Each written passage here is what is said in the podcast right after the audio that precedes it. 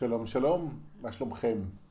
אנחנו הולכים היום אה, בפרק לדבר על אה, ציפיות ואכזבות במערכות יחסים, כשהדגש שאני אה, הולך לתת הוא על מערכות יחסים רומנטיות, אבל בפועל הדברים שאני הולך לדבר עליהם יכולים להיות רלוונטיים גם לסוגים אחרים של מערכות יחסים, בין אם זה משפחה, חברים, מקום עבודה, שכנים וכן הלאה. ולפני שאני אגיע לעניין, אני רגע אתן קצת רקע והקדמה, ואני אספר שהסיבה שאני עושה את ה... מקליט את הפרק הזה, הרבה שיחות שהיו לי על הנושא הזה בשבוע האחרון, גם בסדנה שאני מנחה וגם בעבודה של אחד על אחד עם כמה אנשים, ועלו הציפיות, וספציפית עלתה הציפייה לקבל תחושת ביטחון בתוך זוגיות. למעשה עלו שני דברים, תחושה של ביטחון, אה, זאת אומרת להרגיש ביטחון בתוך מערכת יחסים, והדבר השני, רגע בואו נראה, להרגיש שרואים אותי, רואים אותי ושומעים אותי, שזה בעצם וריאציה אחרת של תחושת ביטחון, רק הדגשים אחרים, ואני בכוונה שם כל דבר בפני עצמו, למרות שזה בבסיס אותו דבר, כי לבחירת המילים שלנו, כשאנחנו מתארים את הציפיות שלנו, יש משמעות רבה. ואני אסביר את זה בהמשך. וכשאני מסתכל על העולם שלנו, אה, על מערכות היחסים שאנחנו חיים בהן, הבעיה העיקרית, שלא לומר היחידה, אבל זה אולי קצת יומרני, אבל בואו נגיד העיקרית כן, היא הציפיות שאנחנו באים איתן למערכות יחסים. וכדי להבהיר את זה, אני אספר לכם שלפני שהקלטתי את הפרק הזה בפודקאסט, אה, פרסמתי שאלה בקבוצת הפייסבוק שאני מנהל, הקבוצה נקראת תקשור עם העולם שבפנים, אתם כולכם מוזמנים להצטרף דרך אגב, ושאלתי שם מה הציפיות שלכם אה, מהבן או בת זוג שלכם, הנוכחי או העתידי, מה אתם רוצים לקבל בזוגיות. ואז קיבלתי אה, רשימה מאוד ארוכה ומגוונת של ציפיות. כמובן הציפייה לביטחון הייתה שם, ציפייה שישמעו אותי או יראו אותי הייתה שם, והיו ציפיות אה, להכלה ולחוסר שיפוטיות ולקרבה ולאינטימיות וגם כמובן לרומנטיקה ולסקס ולמגע. וכשקראתי את, ה... את הדברים, למעט כמה תגובות בודדות, כל מה שאני יכולתי להגיד לעצמי, אנשים חיים בסרט. סרט רומנטי, אבל לא מהסוג שבטוח שבסוף יש כזה happy ending כזה של אה, הבחור והבחור, או הבחור והבחורה, או הבחורה ובחורה אה, מסיימים את חייהם במשותף. לא, בכלל לא בטוח. כאילו זה סרט רומנטי שנראה לי מלווה בדמעות ועשוי במידה רבה גם להיגמר בדמעות. ויש משהו מאוד לגיטימי בציפיות האלה. זאת אומרת, אפילו כשאני אומר את זה שאנשים חיים בסרט, אני משער שחלק גדול ממי שמאזין לי כרגע מתכווץ, מתקומם, אולי קצת מתגונן, ויש איזו אולי ביקורת כלפיי, אה, כי זה לא, זה לא הגיוני. זאת אומרת, מה, זו ציפייה הרי מאוד מקובלת להרגיש ביטחון, אמון, אה, קבלה, קרבה, חוסר שיפוטיות, זה דברים לגיטימיים, אנשים מצפים את זה. מחפשים את זה, נפרדים בגלל שאין את זה. אבל אם אני מסתכל על כדור הארץ, על מצב הזוגיות במדינתנו, סלש עולמנו, אני רואה שיש הרבה מאוד בעיות. זאת אומרת, גם יש אחוז מאוד גבוה של גירושים, וגם אם אין גירושים, יש הרבה מאוד סבל במערכות יחסים. יש הרבה מריבות, שבמידה והן לא מובילות לגירושים מהירים, הן יכולות להוביל, כמו שהיה אולי יותר מקובל בעבר, להתרחקות איטית והדדית, עד שנשארים איזושהי זוגיות חסרת קרבה ממשית. כי אנשים אה, שומרים בבטן אה, טענות וכעסים, וזה הופך להיות לתסכול ומרירות, ולאט לאט נוצר מרחק. הוא לא תמיד מוביל כאמור לגירושים.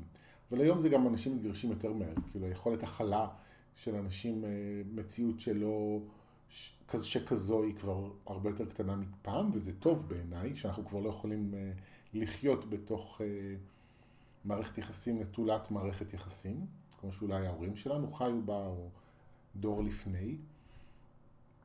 אבל עדיין יש משהו מאוד בעייתי בציפיות האלה. והסיבה היא אה, שזה מה שגורם למציאות הזאת, שיש בה אחוז גבוה של גירושים, שיש בה אה, קושי להישאר במערכות יחסים ארוכות טווח, שבה הרבה פעמים אנשים מחפשים מחפשים ולא מוצאים. כי אנחנו מחפשים משהו שאין בתוכנו, אנחנו רוצים לחוות משהו במערכת היחסים שאנחנו חווים בתוכנו רק בצורה חלקית, ואנחנו בעיקר מצפים, וזו הציפייה שאף אחד לא כתב בתגובות לשאלה שלי, אבל קיימת ברקע, זה אנחנו מצפים שמה שאנחנו חווים בתוך עצמנו, מה שאנחנו מכירים ממערכות יחסים אחרות בחיים שלנו, מעניין שהעורבים התחילו לקרקר כרגע, מה שאנחנו מכירים ממערכות יחסים אחרות בחיים שלנו, עם ההורים שלנו, עם חברים, אחים, אחיות, מה שאנחנו מכירים, אנחנו מצפים שזה לא יהיה בזוגיות שלנו. אנחנו מצפים שלא תהיה ביקורת, שלא תהיה, לא יהיה שיפוט, שלא יהיה מרחק, שלא יהיה אי הבנה, שלא יהיה חוסר ביטחון, שלא יהיה חוסר אמון. ואנחנו חיים בסרט, כי זו ציפייה שהיא ילדותית, היא מבוססת על שילוב של אי הבנה לגבי איך החיים עובדים עם סרטי וולט דיסני. כי זה ממש בשבילי סרטי וולט דיסני. כי מה שהיה בחיים שלי עד כה יכול לבוא איתי ועשוי לבוא ולהתממש שוב גם בזוגיות הבאה שלי. בשבילי זאת עובדה. אני אה, לא הופך להיות בן אדם אחר כשאני מכיר בן אדם חדש. יש לי את אותם השיעורים, יש לי את אותם הדפוסי התנהגות, ואני המגנט לחיים שלי בן אדם אה, שמתאים לי מהבחינה הזו. והזוגיות שאני אצור עם אותו בן אדם, היא תהיה השתקפות של הזוגיות בתוכי. כלומר, אם יש ביקורת בתוכי, תהיה ביקורת בזוגיות שלי. אם יש חוסר ביטחון בתוכי, יהיה חוסר ביטחון בזוגיות שלי. אם יש חוסר אמון בתוכי, יהיה חוסר אמון בזוגיות שלי. אם יהיה, אה, לא יודע מה, נגיד רגשי נחיתות, או תחושה כזו של אני נחות, אני לא מספיק טוב, אני, זה יהיה גם בזוגיות שלי. זאת אומרת, זה או שאני ארגיש את הדברים האלה בתוך הזוגיות שלי, או שהבן אדם שאני חי איתו ירגיש את זה, או יתנהג אליי בהתאם. זאת אומרת, זה יבוא לידי ביטוי בתוך הדינמיקה הזוגית. עכשיו, אני חייב להגיד, זה לא, מה שאני אומר, המשמעות היא לא שכל הקשיים שיש לי עם עצמי יתבטאו באופן מלא בזוגיות, זה יכול להיות רק חלק מהם, זה לא בהכרח באותו מינון, אבל זה יבוא לידי ביטוי. וזה משהו שמאוד חשוב להבין אותו. ואני אומר וולט דיסני בתוך הסיפור הזה, כי לפעמים כשאני קורא או שומע אנשים שמדברים על מה הם רוצים מזוגית, יש איזה אה, באמת משהו כזה רומנטי, סיפורי אגדות, של הרגשה כללית שהיא הרגשה טובה. וזה לא יכול לקרות באופן שבו אנחנו מדמיינים. עכשיו, אני מדבר מתוך זוגיות ארוכת שנים שהיא זוגיות מאוד טובה. היא נותנת מענה להמון מהציפיות שלי, והאמת גם לדברים שלא ציפיתי להם. אני לא אומר שבהכרח הזוגיות שאנחנו אמורים ליצור בחיים שלנו אמורה להיות זוגיות שיש בה פשרה, או שאנחנו לא נקבל בה את מה שאנחנו רוצים. אני לא אומר שאנחנו צריכים להישאר בכל מערכת יחסים זוגית, ולכל אחד צריכים להיות קווים אדומים. זאת אומרת, אם אני נמצא בזוגיות עם, אה, שיש בה אלימות פיזית, זה קו אדום. הזוגיות לא תימשך אחר כך. אם אני נמצא עם בן אדם שכל הזמן מעליב אותי או משפיל אותי, אני לא אהיה בזוגיות הזאת באיזשהו שלב. זאת אומרת, כשאני אקלוט את זה, הזוגיות הזאת תיגמר. יש לי את הקווים האדומים שלי, שהם נראים לי קווים אדומים הגיוניים או בריאים, אבל יש לנו הרבה פעמים קווים אדומים לא הגיוניים ולא בריאים. אה, שלמשל, אם אני מרגיש בתוך זוגיות תחושה הפוכה מתחושה של ביטחון. מרגיש לא יציב, שהמקום שלי לא בטוח, שאני לא יודע אם אני רצוי, אם אני אהוב, אם אני ראוי. זאת אומרת, ההרגשה הזו יכולה להיות. ואם אני מצפה שהיא לא תהיה, וכל פעם שאני מרגיש ככה, אני רוצה לפוצץ את הזוגיות, זו ציפייה לא בריאה. זה, זה מה שאני קורא לו ילדותי. כי זה לא עובד ככה. אני מאוד אוהב את הבן זוג שלי, ואני מפחד לאבד אותו על בסיס דו-שעתי. פחד לאבד זה חלק מהזוגיות, אז אני לא מרגיש בטוח. במובנים מסוימים אני מרגיש פחות בטוח ממה שהרגשתי כשהייתי רווק, כי לא היה לי את מי לאבד. ואני יודע שאם אני אאבד את אה, שי ביום מן הימים, העולם שלי יתרסק, זה ברור לי. זאת בכלל שאלה. ואני מפחד שזה יקרה. הפחד הזה קיים, ובגלל שאני אדם פחדן, אני מרגיש את הפחד הזה הרבה. וזה חלק מהחיים.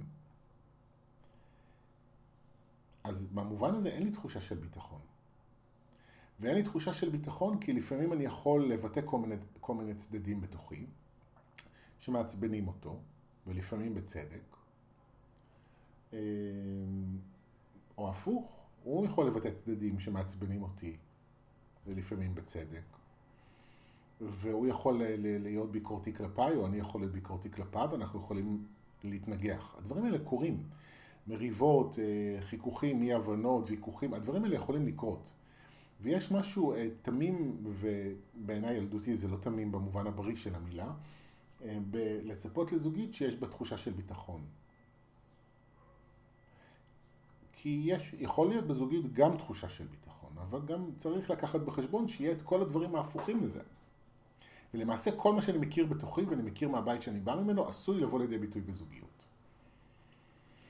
עכשיו האמירה הזו יכולה להיות, אולי לחלק מכם היא יכולה לעשות הקלה, וחלק היא יכולה אולי אפילו לייאש עד כדי, אז בשביל מה צריך זוגיות? שזאת שאלה טובה דרך אגב. כי למה בעצם צריך? זאת שאלה שאין לה... אה, זאת אומרת, התשובה שלי לשאלה הזו היא שלא צריך. שאלה אם רוצים. כי זוגיות היא מסע, היא מסע משותף. של שני אנשים שבוחרים לחיות ביחד ולעבור מסע התפתחות ביחד. בין אם אני במודעות או לא, בין אם אני הולך לסדנאות או לא, זוגיות היא מסע התפתחות ביחד. במיוחד שזו זוגיות ארוכת שנים, עוברים דברים ביחד, יוצרים ביחד, בין אם מביאים ילדים לעולם, או דברים, עושים פרויקטים משותפים, נסיעות, חוויות, רגעים כואבים, רגעים שמחים, זה מסע התפתחות משותף, בכל מקרה. זו מהותה של זוגיות בתפיסה שלי. ובשביל זוגיות שתהיה מהסוג הזה, אני רוצה שותף למסע, אני רוצה מישהו שרוצה להתפתח ביחד. עכשיו אצלי, בגלל שאני בא ממסע רוחני במודע, אז אני גם, התנאי שלי היה, אני רוצה בן זוג שנמצא במסע רוחני, שיש לנו נכונות ללמוד ביחד מהחיים ומאחד מהשני.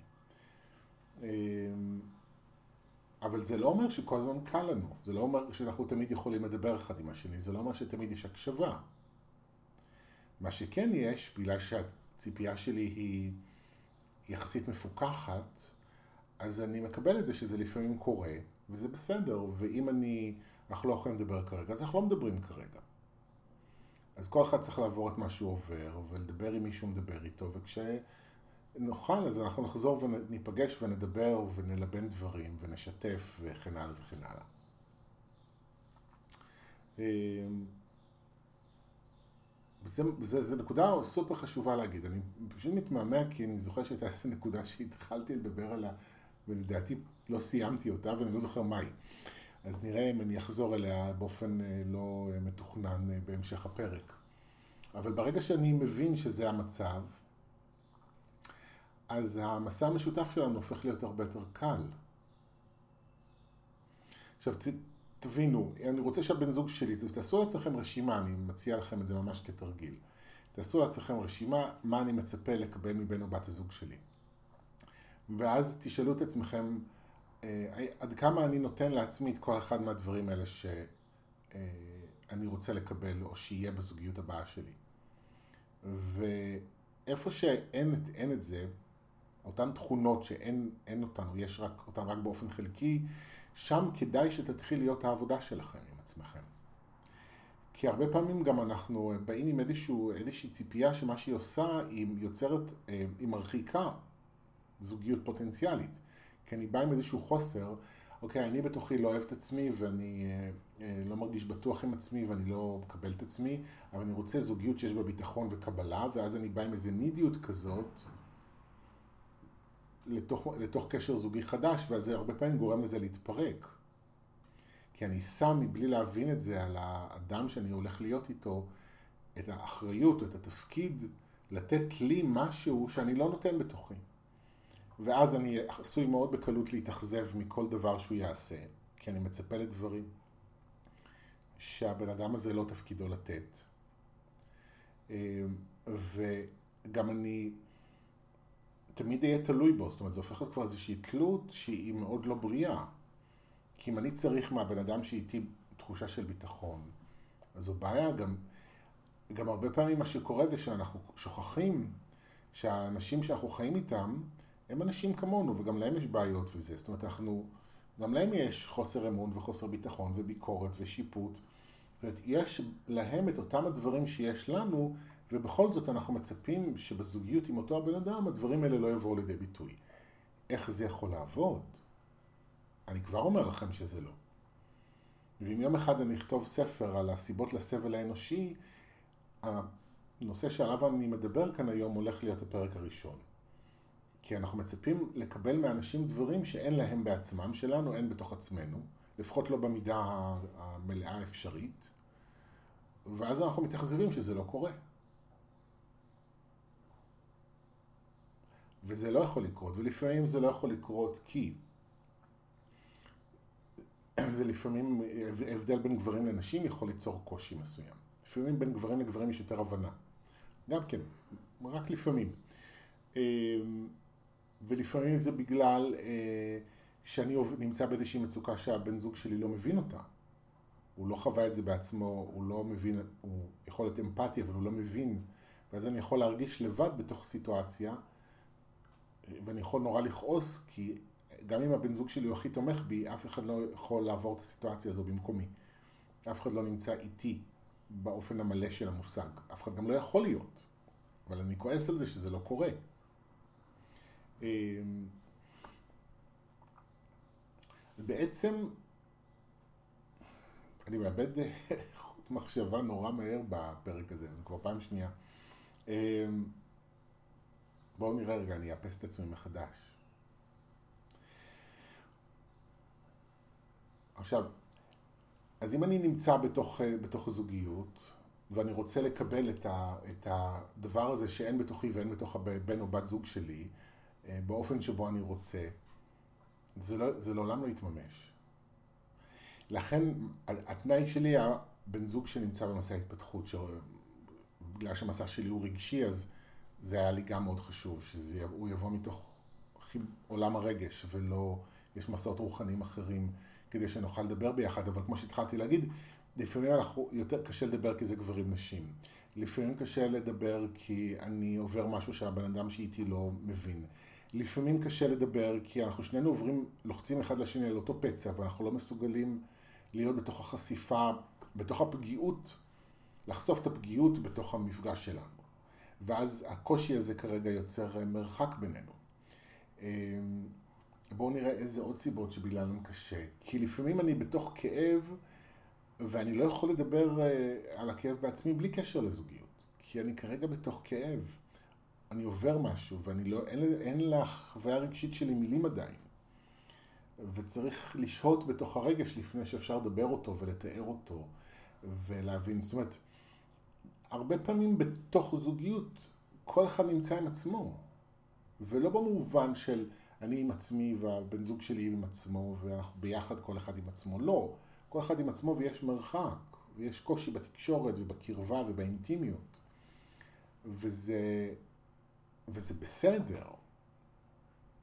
ואם יש הבנה וקבלה שזה חלק מהדינמיקה, ואין ציפייה למשהו אחר, אז הרבה יותר קל לעבור את המצבים האלה. הרבה יותר פשוט, הם עוברים הרבה יותר מהר גם. כי אין מאבק ואין התנגדות ואין קורבנות לסיטואציה. עכשיו, מתי אנחנו, מה קורה לנו? מה שקורה זה שאנחנו מרגישים כל מיני דברים בזוגיות שאנחנו לא רוצים להרגיש אותם, ואז אנחנו כועסים על הבן אדם שאנחנו חיים איתו כדי, כי, כי בגללו אנחנו מרגישים את זה. זאת אומרת, אני מרגיש כרגע איזשהו רגש, נגיד, פחד לאבד, לא מספיק טוב, לא ראוי, ואז אני כועס על הבן זוג שלי שהוא לא נותן לי אה, מענה לצורך שלי להרגיש בטוח. כי אני כרגע מרגיש דברים שהם הפוך, הפוכים בשבילי מתחושה של ביטחון, ואז אני כועס עליו. אבל זה לא אחריות של הבן או בת זוג שלי אה, להציל אותי מהרגשות שלי. אם לי יש בתוכי כאבים של אני לא ראוי ולא מספיק טוב ולא מגיע לי, זה האחריות שלי לקחת את עצמי לטיפול, לטפל ברגשות האלה כדי ליצור אה, דינמיקה אחרת בינינו. כדי להפסיק לכעוס, כדי להפסיק את המריבה. ואני מכיר זוגות שרבים ככה בלופ. כל פעם הניסוח קצת שונה, אבל זה כל פעם אותו דבר. אנחנו תמיד רבים על, אתה לא נותן לי תחושת הביטחון, או את תחושת ההכלה, או האי שיפוט שאני רוצה לקבל. אבל סורי, אם אני לא מקבל את עצמי, איך אני יכול לצפות מבן אדם שיקבל אותי?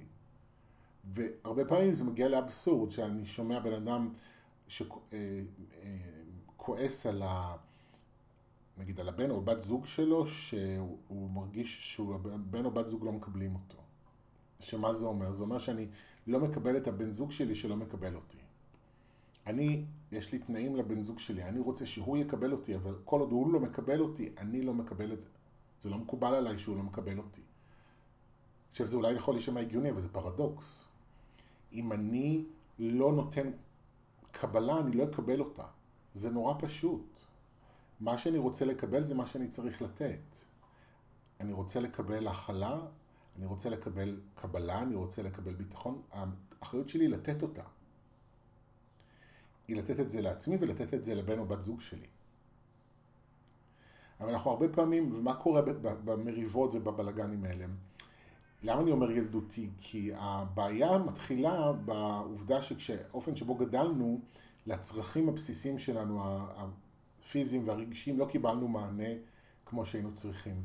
ואנחנו גדלים עם חוסרים. ואנחנו כמבוגרים מחפשים מבוגרים אחרים שייתנו לנו מענה לחלקים הילדיים שלא קיבלו מענה. ואנחנו מפנים את זה לבני בנות זוג, מפנים את זה לבוסים, להורים, חברים, ילדים וכו', מפנים את זה לכולם, לא משנה מה הגיל. כי במקום הרגשי אני ילד, אני תינוק אפילו, ואני מצפה מהמבוגרים שייתנו לי את זה. והמבוגר יכול להיות הבן שלי, כי אני באותו רגע תינוק.